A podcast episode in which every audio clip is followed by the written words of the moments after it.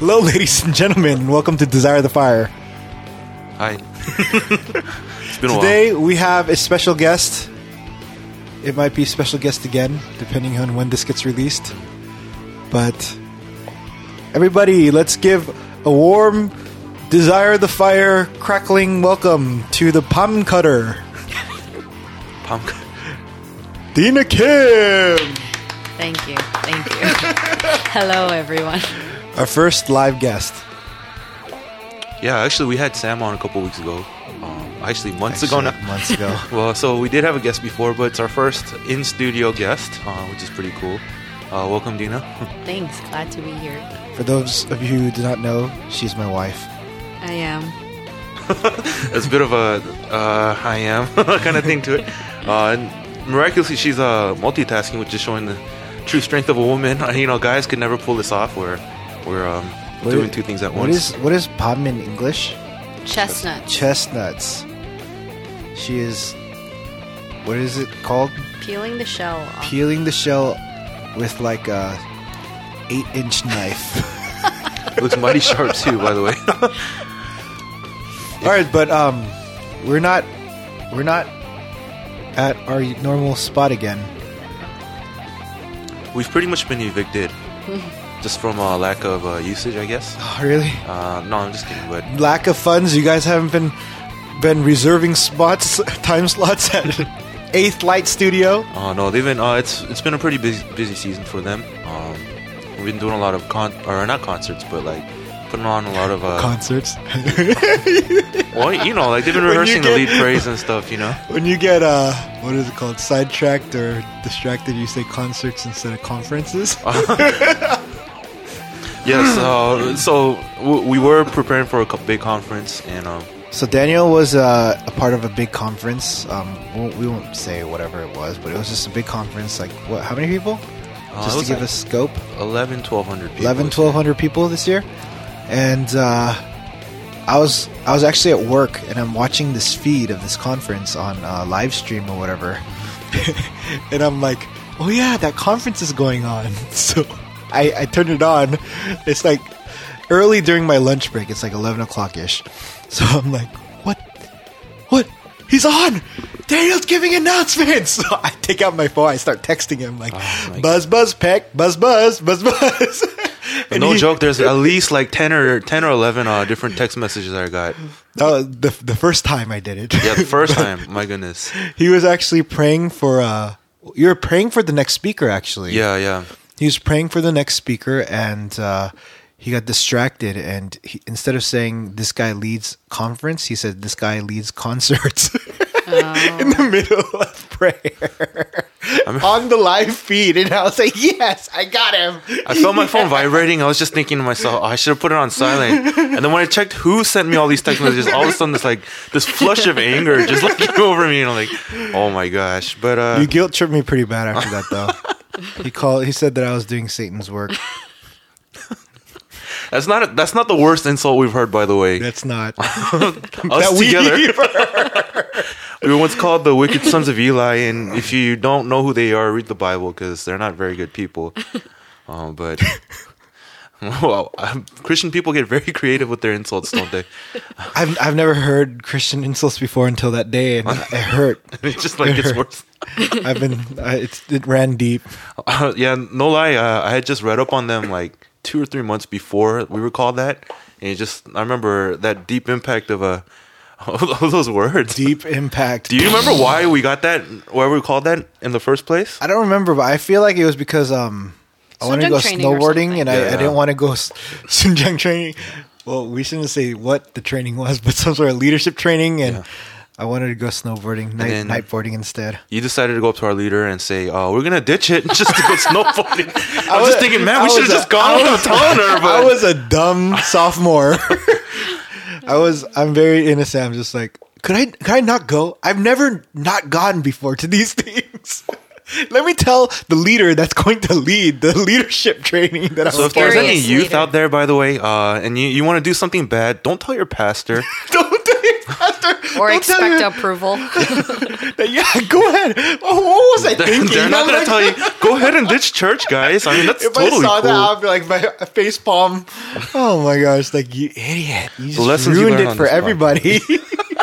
It was just the two of us. It's okay. All right, so shout out to our sponsor, Eighth Light Studio. If you'd like to uh, reserve a time slot to utilize Eighth Light Studio, or if you need to get hooked up with more information, go ahead and email us at desire the fire podcast at gmail.com. Yeah, it's, it's a long email, but oh, you can check us up on Facebook as well. Uh, Yeah. the links are all there and stuff. We got some emails. We did. Um, it was interesting. There was just some responses to some of the uh, other episodes we've had, um, and um, uh, one of the interesting things is uh, a lot of people are very uh, opinionated about some of the stuff that we put out there. Uh, really? yeah, so um, uh, it's, it's it's cool, uh, but We got some uh, some blessing responses too, and a lot of support. yeah, for sure. Uh, and like a lot of you guys have been really good to us. Uh, we haven't um, actually responded to any of the emails though. so shout out to all of you guys sending us emails we read or have but- sent us the email. Life happens. We'll try. We'll get back to you guys. Maybe we'll have you on. Let's not make empty promises here. We're not gonna get back to them. we are we are we are the kings of empty promises. We don't have our, third member. is like the biggest king, of, or like he's like the he has the most empty promises like ever. Wait, who? Sam, What are you talking about? big big Sam, um, Big Sam?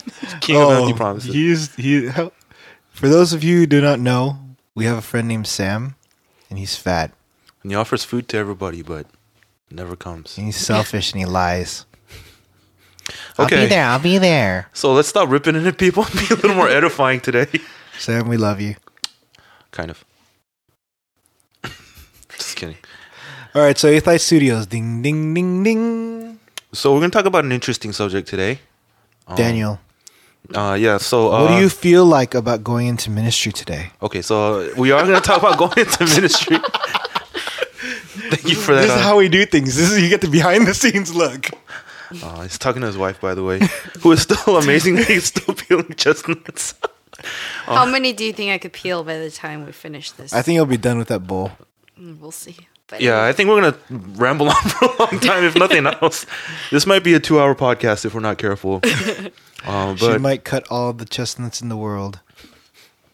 So the topic. yes, going back to the topic. Uh, thank you. uh, we're talking about going into ministry today, which is a very we can it can be a broad general topic, but we're going to talk about it more specifically. So, so what do you mean going into ministry? Does that mean like becoming a Bible study leader, Well, that's a good point. I mean, we could touch base on that too, or there's being a, a cajon player? for, for the praise team. Is that what you do? Bible study teaching and uh, I don't. I don't Bible study teach. I just play my cajon, which is a box, right? and then A box with the, the church next hole. door gets mad at us, so I couldn't play anymore. You couldn't play your cajon anymore. yeah, they got. How got. hard were you playing that thing? Were you like throwing it around and stuff? Or I'm like, yeah.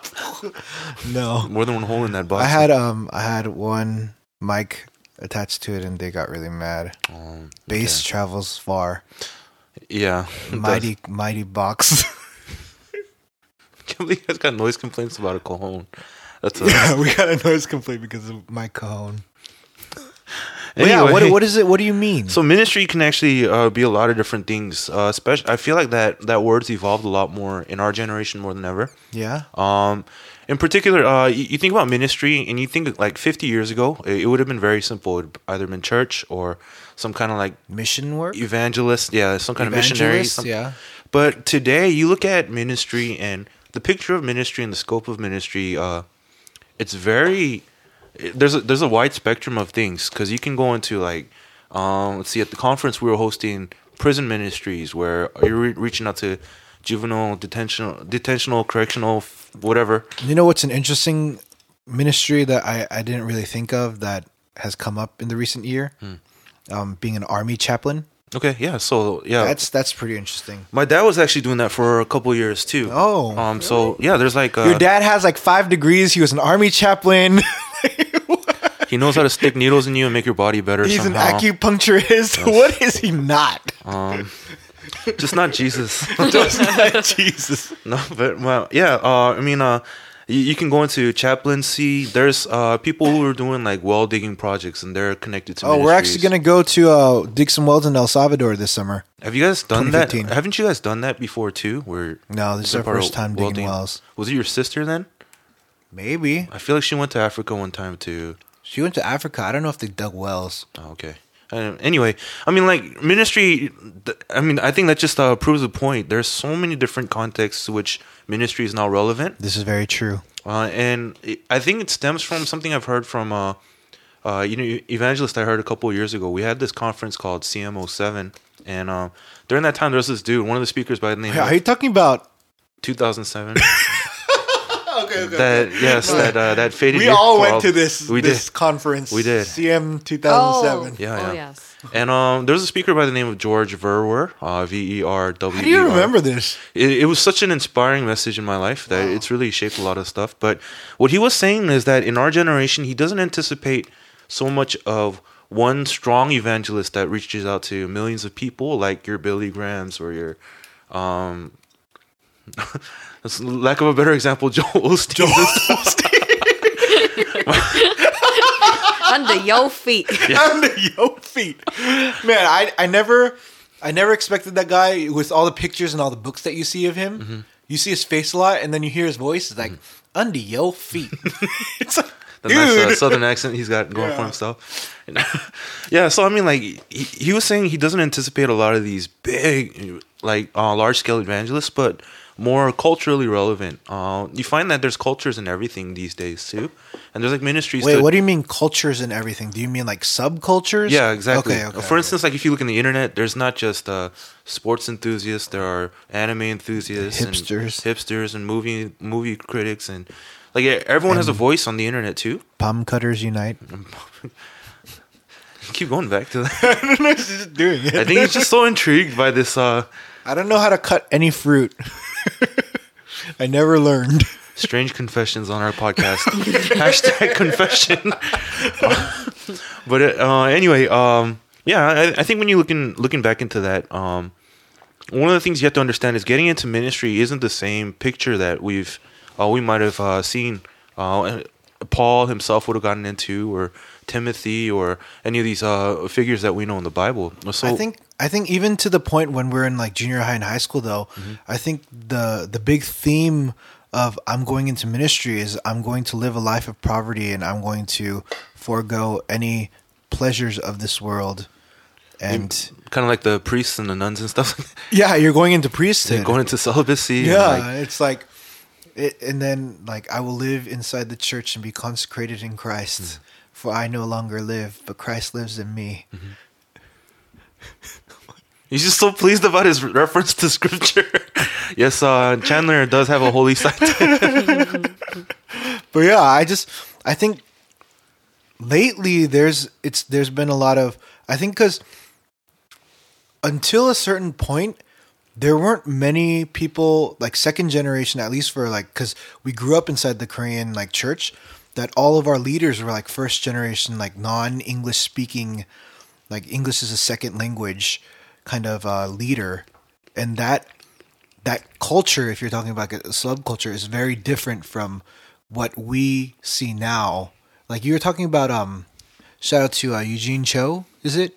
oh yeah, yeah, Eugene Cho. Like someone like him is very different from what I imagined um, being a Christian leader would be today.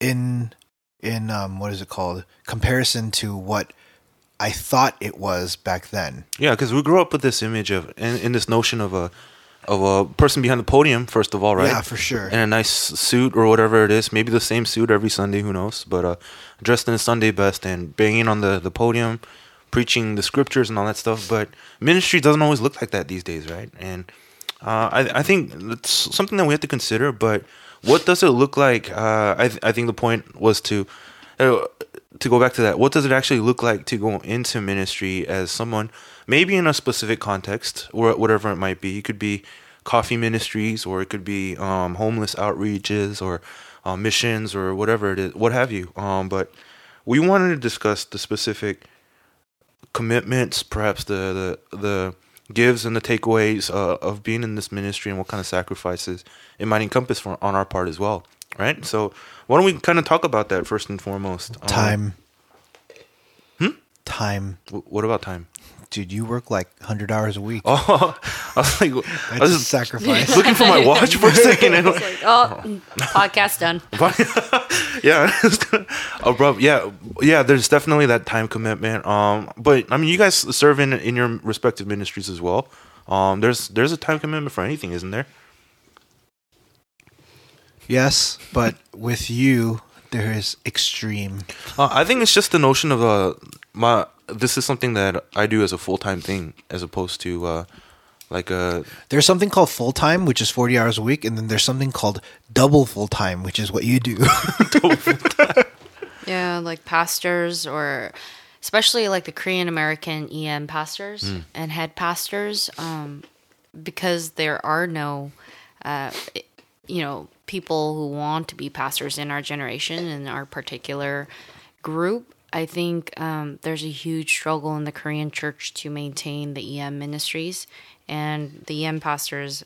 I feel like for all of them, I give a huge shout out to because regardless if you're a bad pastor or a good pastor, I think all of them are carrying more load than they're able to, and their backs are breaking. yeah, I think the the one of the things that I've seen across the board is that anybody in ministry is overworked. so when we're talking about um, 20% of people do 80% of the work, within the 20%, there's probably 5% of people doing 70% of that work. That's a lot of math, but um, definitely uh, what I've observed, uh, not just in my field of work, but amongst other coworkers and and and fellow colleagues as well, is that um, the hours aren't necessarily defined to just the nine to five.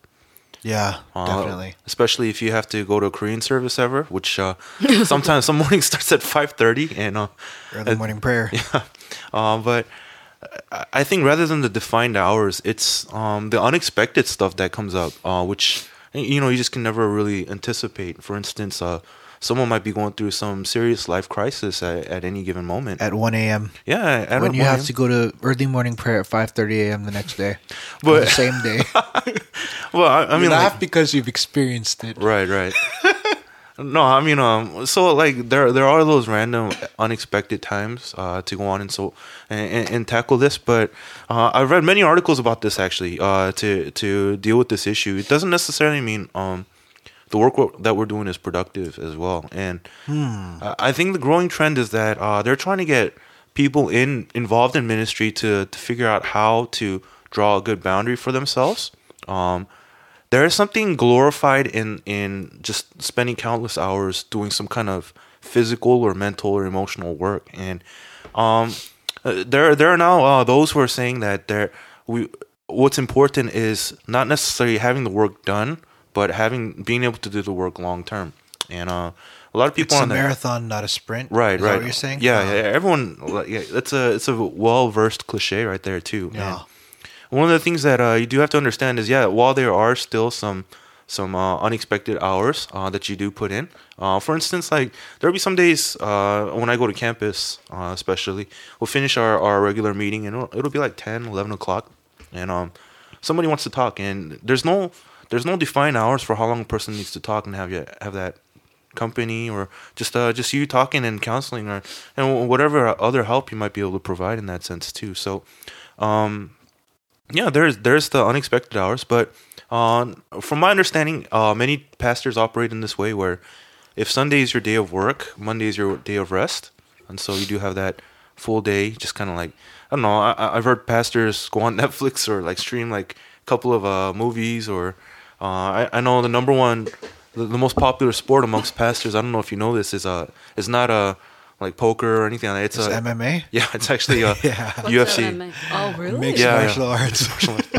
I don't know, maybe Funny. some stress from the church parishioners. you just want to like take it out uh, vicariously.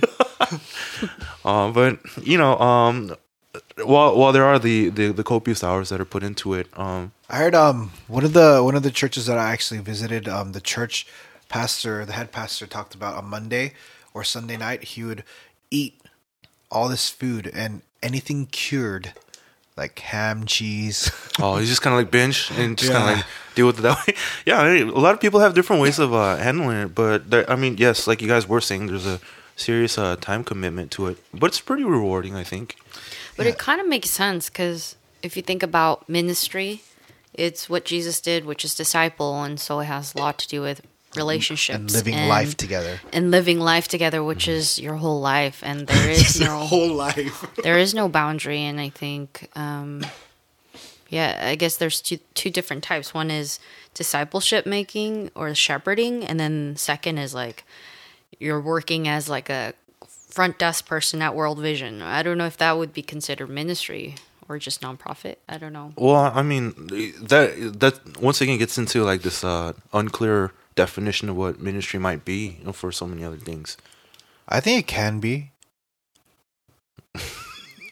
Being a front desk person at World Vision or a nonprofit Yeah, would because be ministry. let's say, um, depending on who rolls through and what kind of people you see, you can offer something during that time, and you can treat it like your ministry instead of just treating it like front desk. I guess it depends if they do more than what is just automatically. Oh, because you could also have like a marketplace ministry, like yeah, in something like that. You workplace. know, like the people that you encounter. Then would would it be defined as not being paid but raising donations and funds, or being paid by others, in a sense of like a community, not by a boss? You mean like World Vision itself? Uh, ministry in itself, World Vision, I would say, is more like a nonprofit, and if they have a ministry within it, it definitely isn't running the nonprofit. I feel like.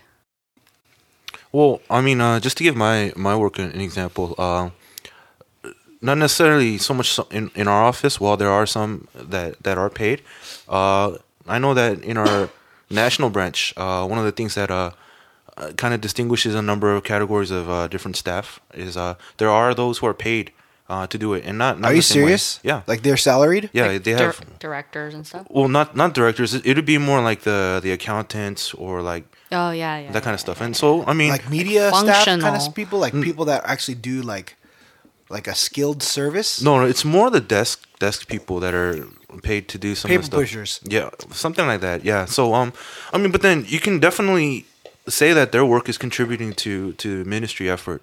You know. I did not know that. Yeah.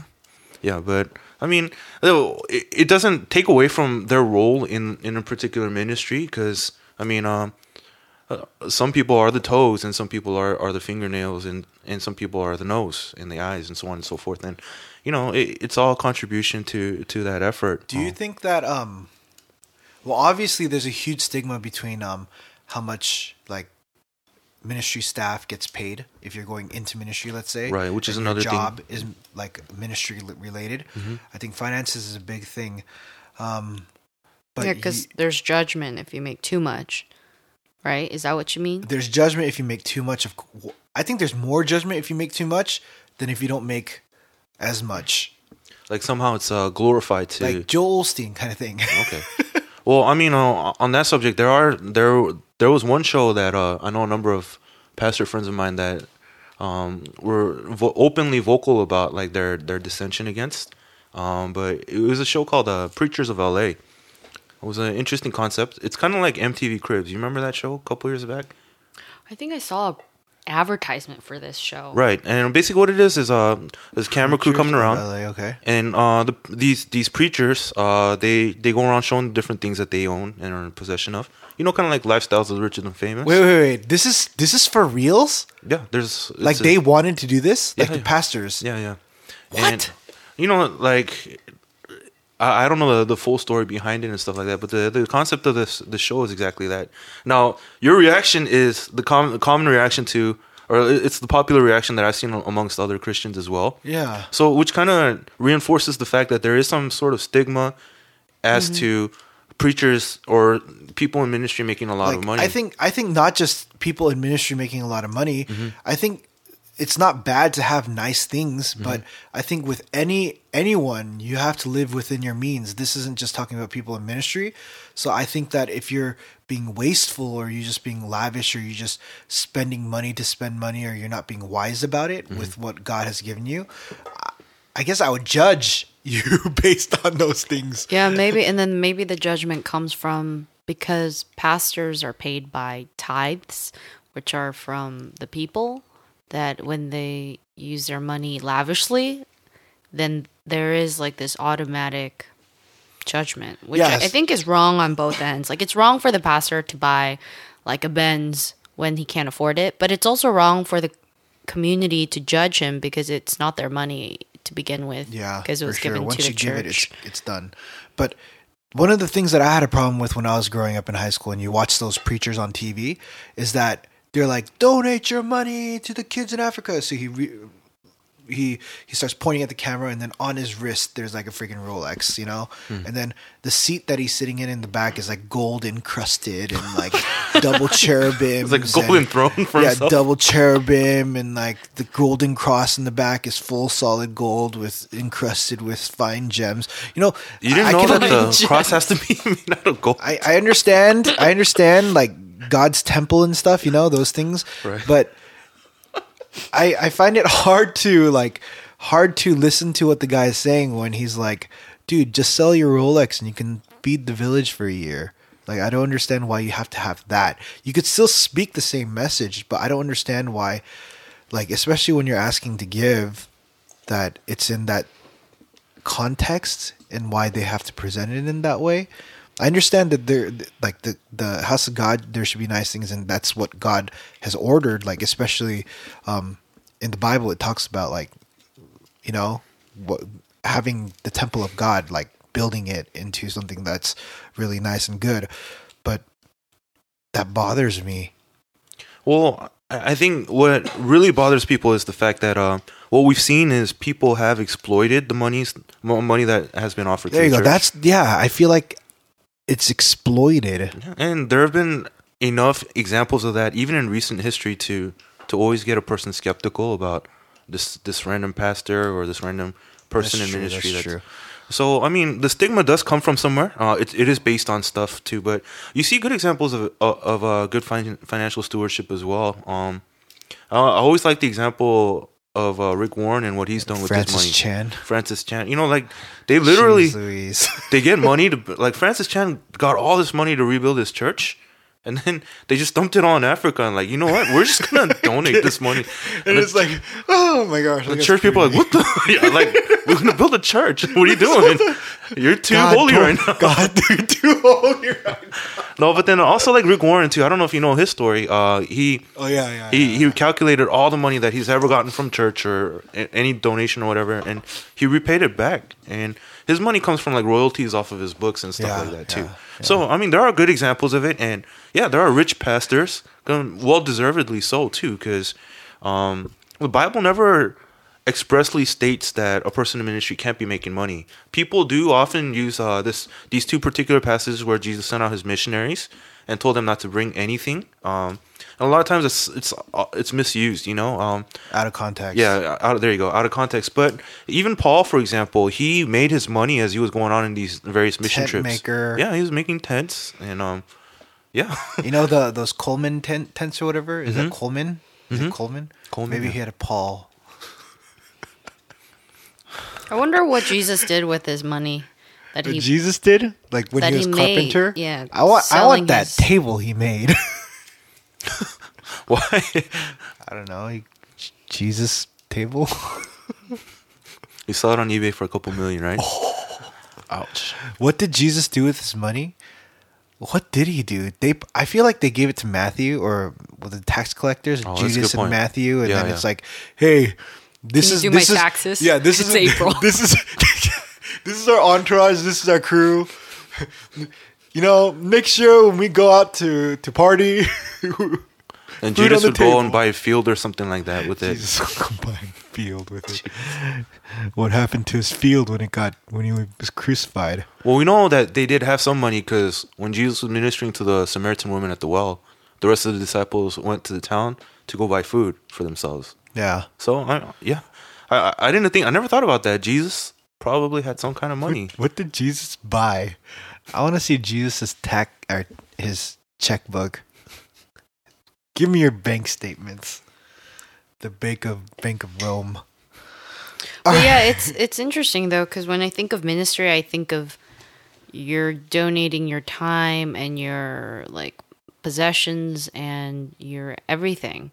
Like it's not I I don't see it as someone receiving something and even if they are, it's for the purpose of giving it back within their ministry or for the ministry or so that they could live to do ministry like I guess that's how I perceive ministry. Okay, so one of the big, I guess the two big things that we equate uh, giving up or investing a lot if we decide to follow the call into ministry is giving up our time and money, which is essentially, essentially like, let's be honest, it's like everything. Everything. my, my time and my money, I mean, what else? Worldly Your value soul, and your soul. eternal. Your soul. I mean, your, your emotional stability, your. I'm just kidding, but uh, yeah, like, yeah. Let's be honest. Uh, this is like full time work. You're gonna put yourself into it, and if you're giving up your life to do this, uh, yeah, it's gonna require some kind of sacrifice, and everything requires it. You know, um, if you're gonna do a kickstart or what, what's the like a new business type of thing? Yeah, a startup. There you go. Um, Kickstarter. you gotta put in your. what, what is this? That uh, that's not some dating thing, is it? no. Okay. okay. Tinder. Oh yeah, no, but then like even if you're gonna start your own business, you got to give up your time and money and all these different things. It's just a natural thing of this world. So I think what would be nice uh, to talk about now is why bother doing it, or why do we even? Uh, what- what are some of the the benefits? Not that we're looking to reap a lot of benefits in doing this, but why would anyone bother doing ministry then if you're gonna give up time, money? Probably gonna be poor unless you're a good author or something like that, or you serve at a big church. I think um, one of the things that you said, um, investing into the kingdom of God and giving Him your time, like tithing your time, kind of that you're you're talking about before, was something that's very interesting and a concept that people don't really think about. Um, we have all this time, and I think a lot of us think that we don't have much time, but I think investing that back into the kingdom of God yields return, and I think um, we, with the time that we have to spend, let's say, and the the efforts that we have when we live life, I think um, we gain back a return. Whether it be like if we pour it into Netflix, we get back, we learned a good story, and we relaxed. You know, like you get something back of intrinsic or non-intrinsic value, but um, in ministry, you get to be God's hands and feet and His voice. I mean, um, intrinsic going economical with it. yeah, intrinsic value value is uh, undeniable. Um, when ministry is going good, um, you, you pour out your time into a student, pour out your time into a member of your church, and you see them really thriving in their relationship with the Lord. Yeah, it's great that that buyback is awesome. But when you pour out your heart and soul into a church and people stop coming out. Uh, there's a more popular, more well-funded church that springs up two blocks down the street. That's tough. Like when you let's say that you're starting a ministry and then you do that and then you compare your ministry with another ministry down the street. That that always gets to me where it's like you you always wonder that it's always about the soul. It's always about like the quality of the ministry and not just about the numbers or how much money it's making, those things. Um, what impact is it having on their lives rather than um, are people just having fun? But you can't help but compare yourself as human beings, especially when you're part of a ministry that's like struggling. and then across the street, there's like, yeah, it's like I think on campus too, like campus clubs, we used to do that where we're like, why why don't we have so many people? They have so much people, we don't have so many people. Like, what are we doing wrong? Does Jesus not like us or something? It's funny that you bring that up because even in this conference that I just came back from recently, um, we wanted to figure out how to be most relevant on college, on, in the college context, and so uh, we did something this year that I'm so thankful to be a, a part of. Um, we reached out to the director of another college group and asked him to come to speak. Uh, 20 minutes slot, slot. Same thing with our director, 20 minutes each. And they, they both gave their perspective on college because the, the battle is not each other, but it's to win this college campus. And, you know, w- when things start popping up like that, I'm, I don't know if you remember, but when we were in stu- students in school, there was a really well funded ministry that popped up. Um, it was based on a church from NorCal. They came down. They had money. They rented. They, they spent like uh my our staff and I were uh calculating, and they spent upwards of up to two to three thousand dollars on the first week of school alone. We spent about two to three thousand dollars in two years. You know, so like. No, no, no, not even two years, man. I mean, and then it all gets dumped into missions and stuff, Yeah. you know. But like that, it was it was so mind blowing, and you can't help but con- compare. But even in that, um, when ministry doesn't come back with an intrinsic reward, when ministry doesn't come back with uh, like you're not thinking, oh, I'm, at least I'm getting like fifty bucks for myself in heaven for working like minimum wage. fifty bucks for myself in heaven. like beyond just that too, there is something of of of value in ministry. I think. Uh, I think um, human beings in itself also were called to give, and I think this is something that we um we're going to talk about actually in our um our our New Year's worship coming up. So I guess that dates this podcast now when when we're recording it. But um, we're called to give, and I think when we hold it in. Um, I heard this analogy before. Um, the Sea of Galilee, there's a lot of life in it because it gives, so it takes in the water and it gives out. But the Dead Sea is dead because it holds all that water in. It doesn't go anywhere. oh, okay. What? It's too deep for. I think uh, you went like level three philosophy, and I'm still at like level one. Yeah, but I think I think we as human beings too, we can't just hold it in. We can't be super selfish and just take everything and like when you're left with whatever you have, like your time, your money, everything, if you want to keep all that in, like there's no benefit in, in the end. There's no gain, there's no joy, there's no there's no life. um, I think you're absolutely right. And one of the other things I, I did kind of want to bring up is that in ministry, um, it's not about doing work. I I think people in ministry have this rare privilege where we're somehow able to do full time what God created us to do in the first place, which is to love each other, to to love the Lord and to worship. And yeah, while it might be on one side of it, and others hopefully will follow along. Uh, like the way I see it is, I get paid full time to do what I was created to do, which is breathe and and eat and so on and so forth. You, you know what I'm saying? Yeah, and going going to like a lighter side, I always um I think one of the things because I work full time, eight to five. I drive to LA, yada yada yada. But sometimes I look online and I'm I'm checking Facebook on my phone or something, and then um it pops up that you guys are hanging out or you guys are eating lunch at In-N-Out or something, and it's like you guys are just having fellowship, you know, living life, and I'm like, what am I doing sitting in this office looking at the screen? It's like a Tuesday morning. We're out like hiking or something. Yeah, you guys are out hiking. I saw you guys hiking for like Veterans Day, and then we don't get Veterans Day off. I'm like, what is this? What is this life? For sure. And then you know, but like it's we- different. Yeah, it's different. There's we different tr- things. Yeah, for sure. There's all it's give and takes. Um, and one of the things that I really like about what I do now is, um, I had grown up watching. Um, I don't know if you know this show, but it's it's called Where in the World is Carmen Sandiego? Where in the world is Carmen Sandiego? Carmen Sandiego? Carmen Sandiego? Where is she? Where is she? I don't know if that's how it goes. Where is she? Something. it goes, where in the world? Yeah, there's a nice is a cappella group and stuff like that.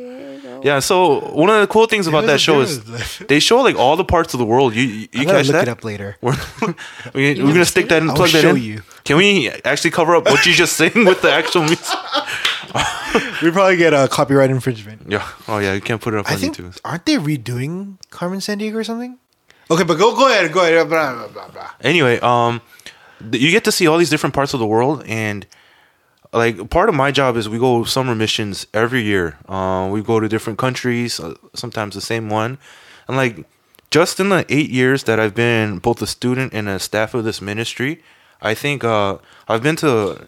I mean, you guys have already been all over the world as well, but I had a chance to visit like Thailand, Indonesia, Mongolia. I always wanted to go to Mongolia. I never thought it would be possible, but Really? Why? Why?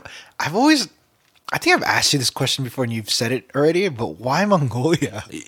I've always been told I look like a Mongol just because they assume Mongol people are hairy and stuff like that. they're not. Yeah, they're not at all. you should watch uh, Chinggis Khan. It's it's pretty good. Or not Chinggis Khan, Marco Polo on on Netflix. I thought What was. is what is this rated? Oh, uh, any youth kids so out if there? don't- youth kids don't look up.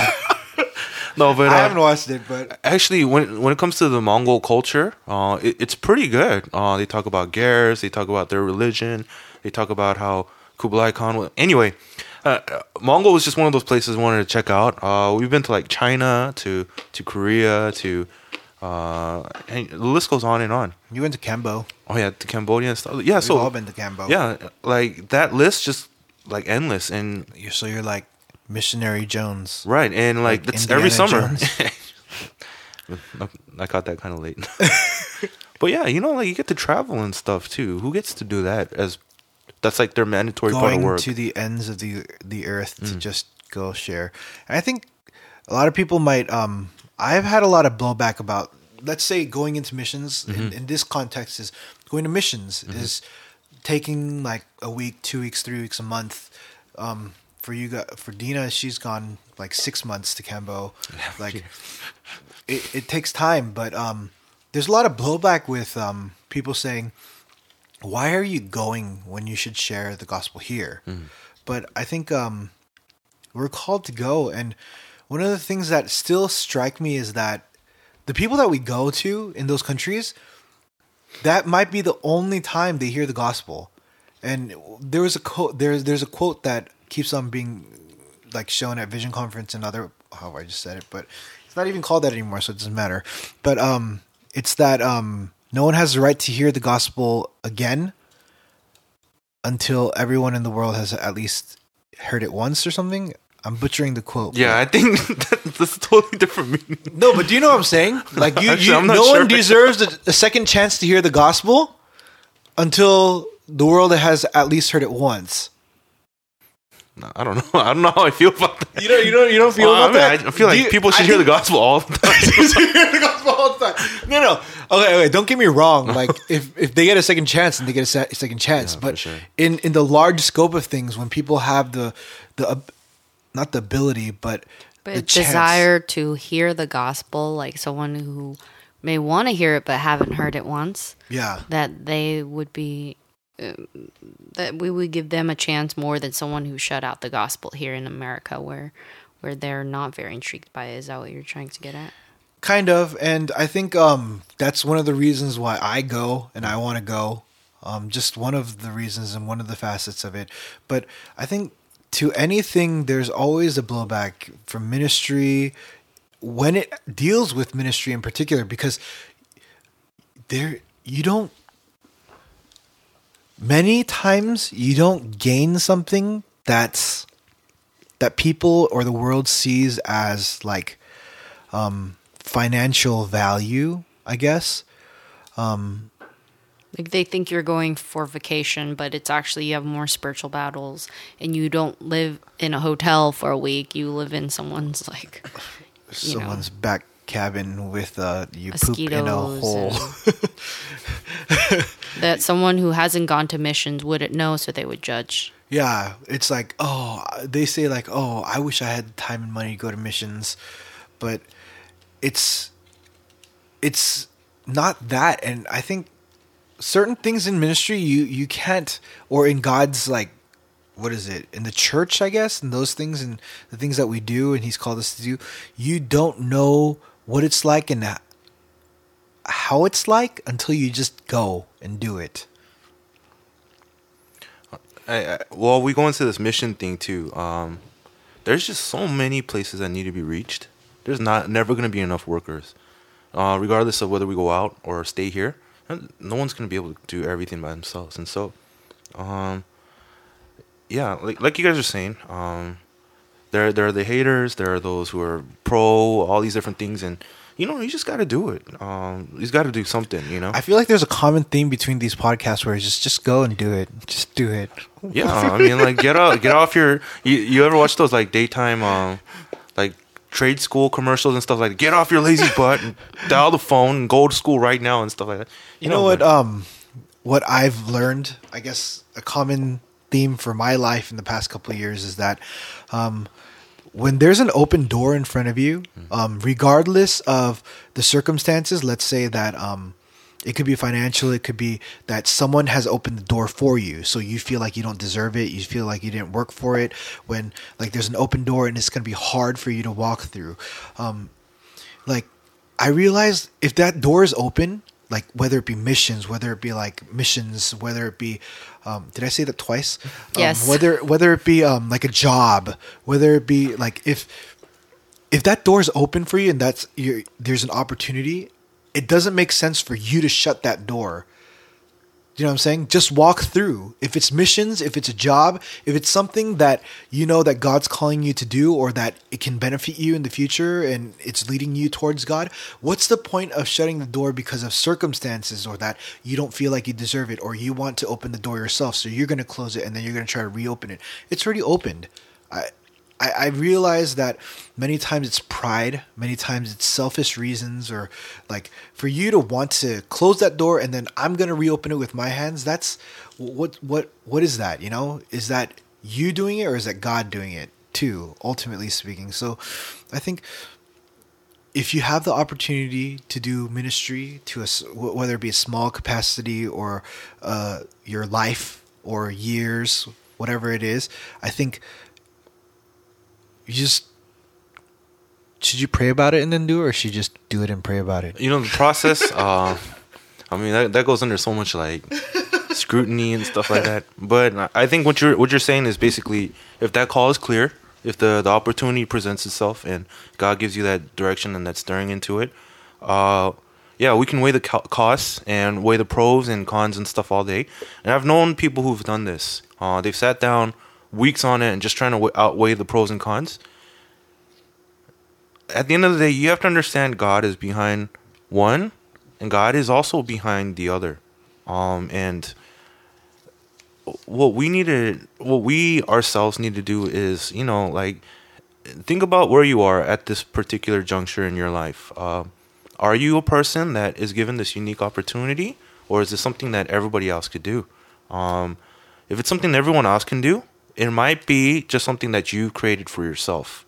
But if it's something that is impossible without God being the author of it, uh, the road ahead, who knows? It could be God that's leading it, leading it on. So, some of the things I think one of the important things that uh, we, almost left out is the the issue of the call uh, when it comes to going into ministry today.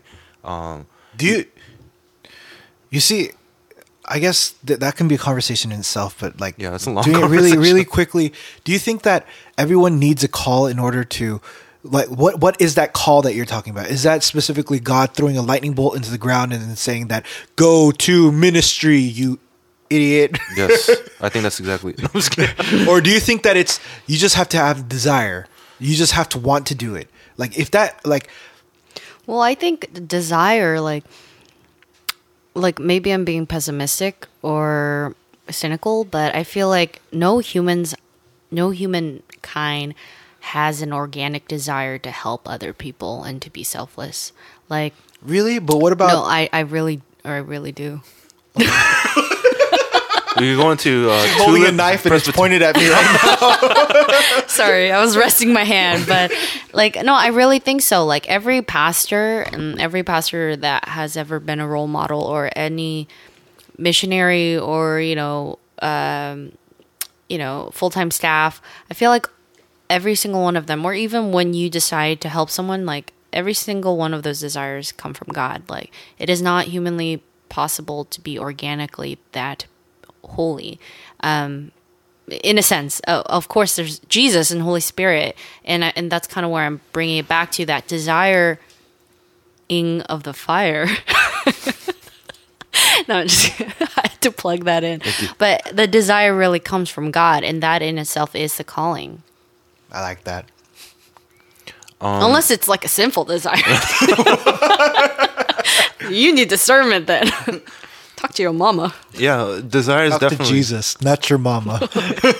Yes. You can Well- go into uh, like the depravity of man and how we're incapable of good and all these different things too. But uh, at the end of the day, not everyone wants to do ministry. Let's be honest. Um, there's some people who do and some people who don't. And And there's some people like Jonah, and there's some people like Paul, Oh, yeah. There's mission goers and senders. mission goers and senders. There's people in the congregation, and there's the pastor. What if we're all pastors? There's I no always sheep. have this in, like this image in my head where all pastors, there's one person in the congregation and everyone's speaking at the same time. Yeah, that that wouldn't make sense. Too many chiefs and not enough Indians. And that that's been a problem in a lot of uh, places I've been as well. Uh, too many people want to teach and not enough want to learn. But uh, you know, uh, I, I feel like this particular podcast is gonna, uh, at least the topic of today's is gonna reach out to those who who might be thinking about that. And you know, if there's a thought in there, um, let me just say the stuff that deters everybody else, that's always gonna be there. Um, it's there for the people who are in ministry. It's not like they're able to just brush it off and like not think about it and stuff. It comes back. Um, it really does. Financial things, the time things. Uh, um, there are so many other things that aren't even listed that we could go into another like three podcast episode uh, uh, or like three episode podcast about it and like discussing all that. But i- if this is in particular you uh, and you're thinking about it and uh, you, you you haven't given yourself the time in prayer or uh, really consulted God with His Word or any any other thing too, it's important for I think for all of us to understand that ministry isn't the the, the chain that uh, so many people uh, make it out to be. Um, I think as a joke, uh, when your wife and I were serving on campus together, that same team of, of student leaders, uh, I remember one one of our members, his discipler, decided to give like a board and then like chains and um, it was kind of like it's kind of like a prisoner, the slave type of thing. It's on they gave it to him as a inauguration gift. Uh, so you're getting inaugurated into that. You don't remember this? I have a bad memory, It's but it a- makes sense. knowing this discipler. I think uh, you guys would. Was it Johnny? No, no, no. He was he was the he's a member of your other podcast. He gave out a board with chains over it and Sam? stuff. Mr. Moon? Yeah, Mis- Mr. Moon. Mr. Moon did what? Mr. Moon. He gave like a. I just said it. He To the Dong? no, no, not Dong to- Lee? No, no, no, no. To, To uh, you? Peter. That's the worst gift you could give Peter.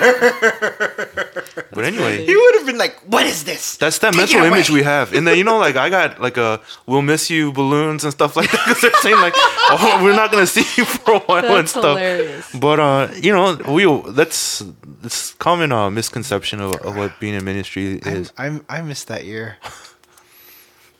No, I don't know. There was a lot of stuff that was hard to do. yeah, I that miss was it. a hard year. I miss it, but that doesn't mean I want to go back. Okay.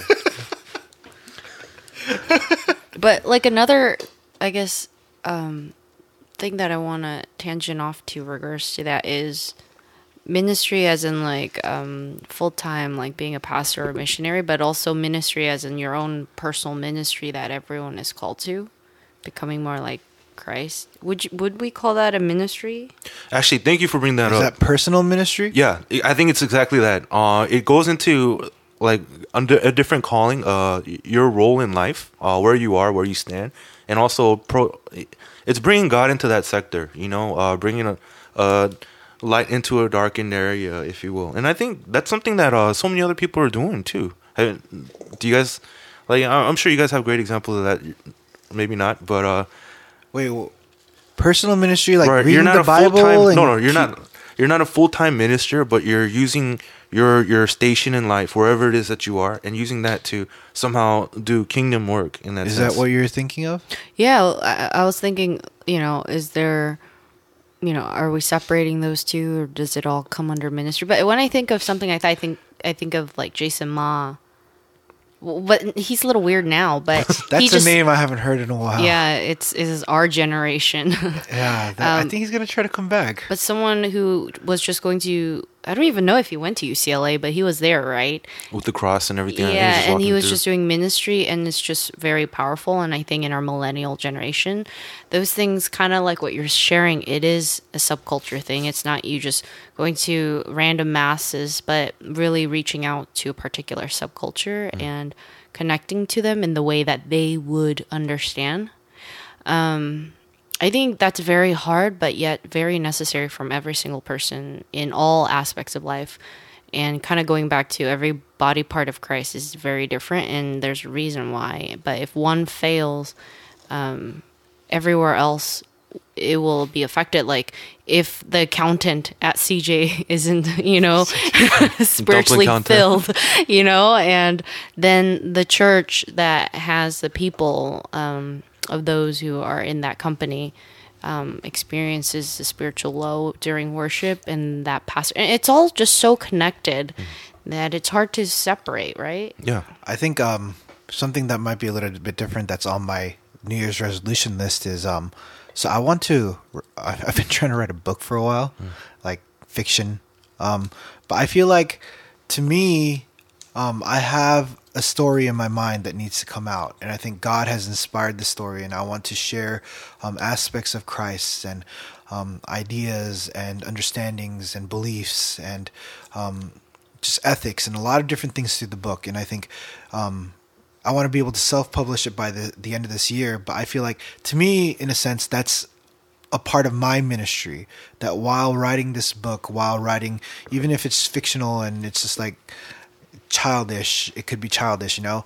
Um, to me, I feel like at least in this year, that's one thing that I want to accomplish by writing and to share what God has spoken to me and I think that's that's a ministry in itself too. And obviously, we've thought of stop being immature. Why is right into the mic. I did not. Did it? Did I? yeah, one of those. You ruined my train of thought. but yeah, I just I want to write a book and I want to be able to do it, and I think that's that's something that I that I've actually prayed about, and I feel like that's so like that's a calling, that's like ministry that you're gonna do, and a tool that God can use. But yeah, I think what we we started with what's it like going into ministry today, and then we defined what ministry has become.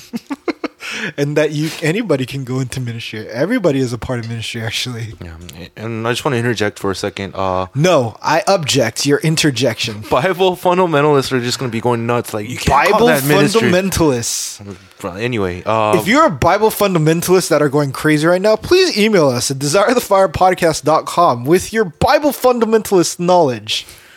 Picking You've on a term. offended them. I, just, I know, but we'd, we'd really like to hear from you, and we'd, re- we'd really like to hear your side of it. If we're saying something that's biblically incorrect or something, you know, just let us know. So what I was trying to say is the, the word ministry. I think we can't throw it lightly in in light of that. But like, yeah, I, I threw it like a frisbee. exactly what you're saying.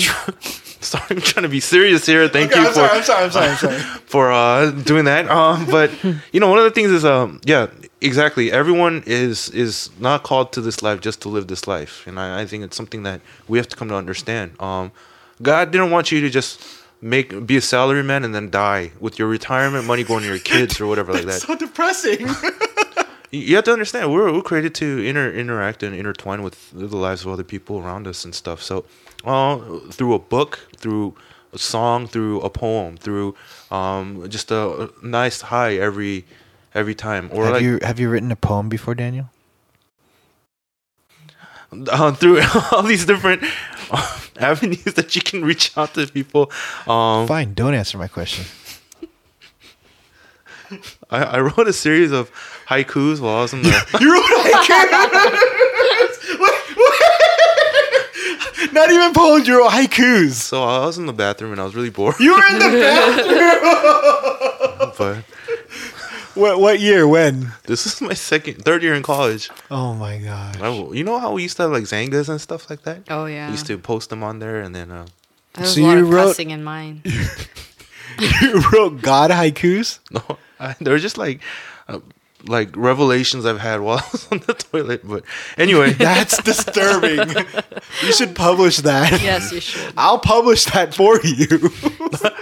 haikus Sell at your this, like- conference. haiku, haikus are really beautiful in that with a few words you can say a lot, and I, I really like that about. You know, I was thinking about only haikus poetry. a couple days ago actually, and I feel like haikus only work in the Japanese language. it's not meant to be used in like a different context. I think we can call.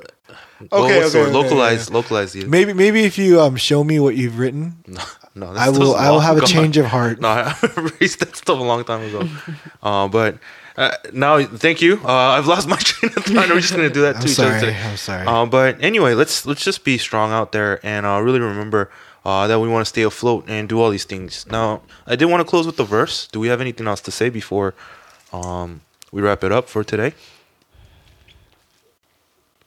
Ten seconds is too long on a podcast. Uh, Ten seconds of dead air space. So how how much palm? Actually, we'll, we'll come back to that.